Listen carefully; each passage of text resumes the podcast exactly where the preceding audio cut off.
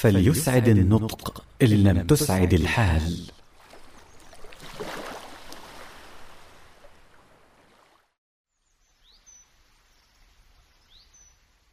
من أصعب اللحظات أن يقصدك صاحب حاجة ثم يرجع خائبا غير مقضية حاجته. نعم قضاء حاجات الناس طاعة عظيمة ولو لم يكن فيها إلا قوله صلى الله عليه وسلم لئن أمشي مع أخي في حاجة حتى أثبتها له أحب إلي من أن أعتكف في مسجدي هذا شهرا. ولو لم يكن فيها إلا قوله صلى الله عليه وسلم ذاك لكفى في فضلها. لكن بعض الحاجات يصعب قضاؤها فليس كل من طلب منك أن تسلفه مالا قدرت على إعطائه ولا كل من طلب منك مرافقته في سفر قدرت على تلبية طلبه. ولا كل من طلب حاجة معك كقلم أو ساعة أو غيرها استطعت إعطاءها له. والمشكلة أن أكثر الناس إذا لم تلب حاجاتهم وجدوا عليك في أنفسهم وقد يذمونك في المجالس ويتهمونك تارة بالبخل وتارة بالأنانية. اذا ما العمل؟ كن ماهرا في الخروج من الموقف. فإذا طلب منك أحد شيئا ولم تستطع قضاءه فعلى الأقل رده بعبارات جميلة كما قال لا خيل عندك تهديها ولا مال فليسعد النطق إن لم تسعد الحال. فلو علم شخص بأنك ستسافر إلى مدينة معينة فجاءك وقال أريدك أن تشتري لي حاجة من المدينة التي أنت مسافر إليها وأنت لا رغبة لك في قضاء حاجته لأي سبب فكيف تجيب؟ فليسعد النطق إن لم تسعد الحال.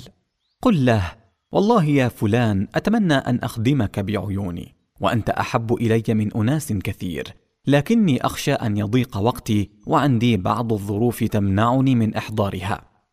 ولو دعاك إلى وليمة وأردت أن تعتذر وخشيت أن يجد في نفسه عليك فقدم مقدمات. قل مثلا أنا ما أعتبرك إلا كواحد من إخواني وأنت من أغلى الناس إلى قلبي. لكني مشغول الليلة. وأنت لم تكذب فقد يكون شغلك هذا جلسة مع أولادك أو قراءة في كتاب أو نوم فهي كلها أشغال. وقد كان نبينا وقرة أعيننا محمد صلى الله عليه وسلم يملك الناس بأخلاق يأسر بها قلوبهم. انظر إليه عليه السلام وقد جلس مع أصحابه الكرام فحدثهم عن البيت الحرام وفضل العمرة والإحرام. فطارت أفئدتهم شوقا إلى ذاك المقام فأمرهم بالتجهز للرحيل إليه وحثهم على التسابق عليه فما لبثوا أن تجهزوا وحملوا سلاحهم وتحرزوا. فخرج صلى الله عليه وسلم مع ألف وأربعمائة من أصحابه مهللين بالعمرة ملبين يتسابقون إلى البلد الأمين. فلما اقتربوا من جبال مكة بركت القصواء ناقة النبي صلى الله عليه وسلم. فحاول أن يبعثها لتسير فأبت عليه. فقال الناس خلأت القصواء. أي عصت. فقال صلى الله عليه وسلم ما خلأت القصواء وما ذلك لها بخلق ولكن حبسها حابس الفيل. يعني فيل أبرهة لما أقبل به مع جيش من اليمن يريد هدم الكعبة فحبسهم الله عن ذلك. ثم قال صلى الله عليه وسلم والذي نفسي بيده. لا يسألوني خطة يعظمون فيها حرمات الله إلا أعطيتهم إياها. ثم زجر ناقته فوثبت فتوجه إلى مكة حتى نزل بالحديبية قريبا من مكة. فتسامع به كفار قريش فخرج إليه كبارهم ليردوه عن مكة فأبى إلا أن يدخلها معتمرا. فما زالت البعوث بينه وبين قريش تتوالى حتى أقبل عليه سهيل بن عمرو فصالح النبي صلى الله عليه وسلم على أن يعودوا إلى المدينة ويعتمروا في العام القادم. ثم كتبوا بينهم صلحا عاما وفيه. اشترط سهيل أنه لا يخرج من مكة مسلم مستضعف يريد المدينة إلا رد إلى مكة. أما من خرج من المدينة وجاء إلى مكة مرتدا إلى الكفر فيقبل في مكة. فقال المسلمون سبحان الله. من جاءنا مسلما نرده إلى الكافرين كيف نرده إلى المشركين وقد جاء مسلما؟ فبينما هم كذلك إذ أقبل عليهم شاب يسير على الرمضاء يرفل في قيوده وهو يصيح يا رسول الله! فنظروا إليه فإذا هو أبو جندل ولد سهيل بن عمرو وكان قد أسلم فعذبه أبوه وحبسه فلما سمع بالمسلمين تفلت من الحبس وأقبل يجر قيوده. تسيل جراحه دما وتفيض عيونه دمعا ثم رمى بجسده المتهالك بين يدي النبي صلى الله عليه وسلم والمسلمون ينظرون إليه. فلما رآه سهيل غضب كيف تفلت هذا الفتى من حبسه؟ ثم صاح بأعلى صوته هذا يا محمد أول من أقاضيك عليه أن ترده إلي. فقال صلى الله عليه وسلم إنا لم نقض الكتاب بعد. قال سهيل فوالله اذا لا أصالحك على شيء أبدا. فقال صلى الله عليه وسلم فأجزه لي. قال ما أنا بمجيزه لك. قال صلى الله عليه وسلم بلى فافعل. قال ما أنا بفاعل. فسكت النبي صلى الله عليه وسلم. فقد كان بأبي هو وأمي حريصا على تقريب قريش إلى الإسلام قدر المستطاع. ولم يشأ أن يجعل مشكلة مسلم واحد تعطل صلحا كاملا. وقام سهيل سريعا إلى ولده يجره بقيوده وأبو جندل يصيح ويستغيث بالمسلمين يقول أي معشر المسلمين! أرد إلى المشركين وقد جئت مسلما! ألا ترون ما قد لقيت من العذاب؟ ولا زال يستغيث بهم حتى غاب عنهم والمسلمون تذوب أفئدتهم حزنا عليه. فتى في ريعان الشباب يشدد عليه العذاب وينقل من العيش الرغيد إلى البلاء الشديد. وهو ابن سيد من السادات طالما تنعم بالملذات وتلذذ بالشهوات ثم يجر أمام المسلمين بقيوده ليعاد إلى سجنه وحديده وهم لا يملكون له شيئا. مضى أبو جندل إلى مكة وحيدا يسأل ربه الثبات على الدين والعصمة واليقين. أما المسلمون فقد رجعوا مع رسول الله صلى الله عليه وسلم إلى المدينة وهم في حنق شديد على الكافرين وحزن على المسلمين المستضعفين. ثم اشتد العذاب على الضعفاء في مكة حتى لم يطيقوا له احتمالا. فبدأ أبو جندل وصاحبه أبو بصير والمستضعفون في مكة يحاولون التفلت من قيودهم حتى استطاع أبو بصير رضي الله عنه أن يهرب من حبسه. فمضى من ساعته إلى المدينة يحمله الشوق ويحدوه الأمل في صحبة النبي صلى الله عليه وسلم وأصحابه. مضى يطوي قفار الصحراء تحترق قدماه على الرمضاء حتى وصل المدينة فتوجه إلى مسجدها. فبينما النبي صلى الله عليه وسلم في المسجد مع أصحابه إذ دخل عليهم أبو بصير عليه أثر العذاب ووعثاء السفر وهو أشعث أغبر. فما كاد يلتقط أنفاسه حتى أقبل رجلان من كفار قريش فدخلا المسجد. فلما رآهما أبو بصير فزع واضطرب وعادت إليه صورة العذاب. فإذا هما يصيحان يا محمد رده إلينا العهد الذي جعلت لنا. فتذكر النبي صلى الله عليه وسلم عهده لقريش أن يرد إليهم من يأتيه من مكة. فأشار إلى أبي بصير أن يخرج من المدينة. فخرج معهما أبو بصير. فلما جاوزا المدينة نزلا لطعام وجلس أحدهما عند أبي بصير وغاب الآخر ليقضي حاجته. فأخرج القاعد عند أبي بصير سيفه ثم أخذ يهزه ويقول مستهزئا بأبي بصير لاضربن بسيفي هذا في الأوس والخزرج يوما إلى الليل. فقال له أبو بصير والله إني لارى سيفك هذا يا فلان جيدا. فقال هاجل والله إنه لجيد لقد جربت به ثم جربت ثم جربت. فقال أبو بصير أريني أنظر إليه.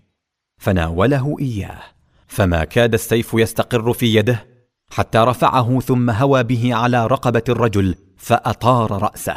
فلما رجع الآخر من حاجته رأى جسد صاحبه مفرقا مجندلا ممزقا. ففزع وفر حتى أتى المدينة فدخل المسجد يعدو. فلما رآه صلى الله عليه وسلم مقبلا فزعا قال لقد رأى هذا ذعرا. فلما وقف بين يديه صلى الله عليه وسلم صاح من شدة الفزع.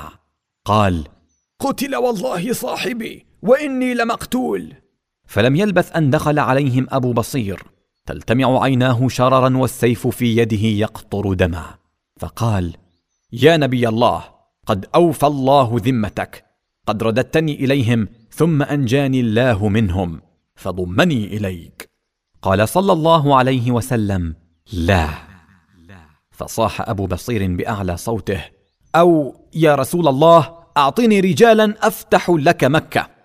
فأعجب النبي صلى الله عليه وسلم بشجاعته لكنه لا يستطيع أن ينفذ له طلبه فبينه وبين أهل مكة عهد لكنه صلى الله عليه وسلم أراد أن يرده بلطف فليسعد النطق إن لم يسعد الحال. التفت صلى الله عليه وسلم إلى أصحابه وقال مادحا لأبي بصير ويل أمه مسعر حرب لو كان معه رجال. فكانت هذه الكلمات بمثابة التخفيف والاعتذار من أبي بصير. وظل أبو بصير واقفا عند باب المسجد ينتظر إذن النبي صلى الله عليه وسلم له بالمكوث في المدينة. لكنه صلى الله عليه وسلم تذكر عهده مع قريش فأمر أبا بصير بالخروج من المدينة. فسمع أبو بصير وأطاع. نعم. وما حمل في نفسه على الدين. ولا انقلب عدوا للمسلمين. فهو يرجو ما عند الحليم الكريم من الثواب العظيم الذي من أجله ترك أهله وفارق ولده وأتعب نفسه وعذب جسده. خرج أبو بصير من المدينة فاحتار أين يذهب ففي مكة عذاب وقيود وفي المدينة مواثيق وعهود.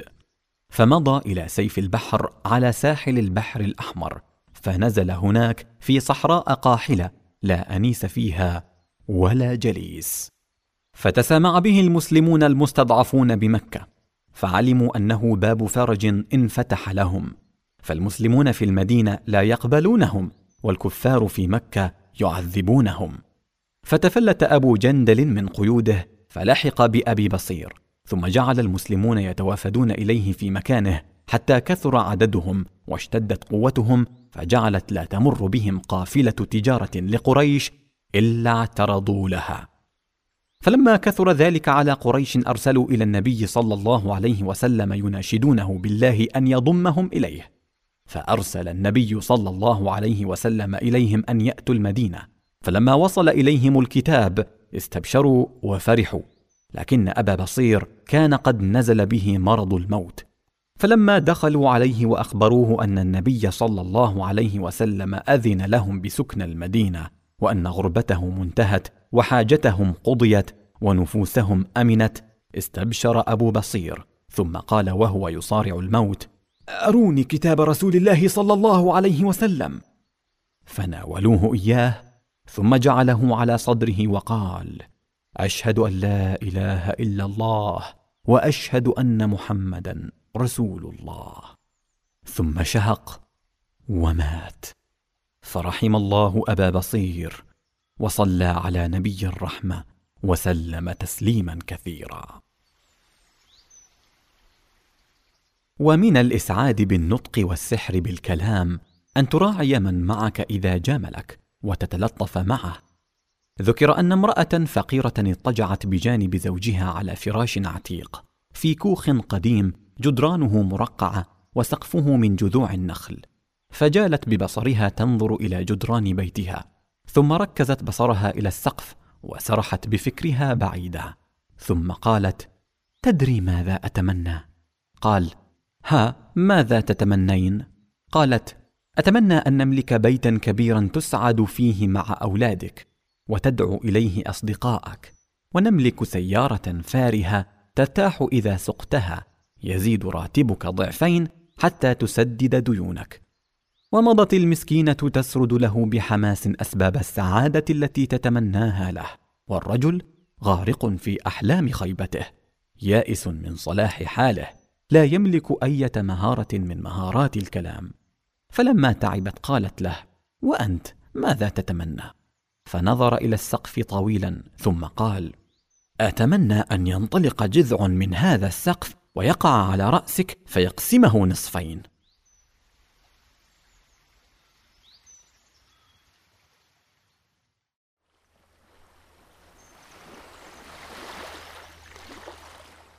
حديث. سألوه صلى الله عليه وسلم ما أكثر ما يدخل الناس النار؟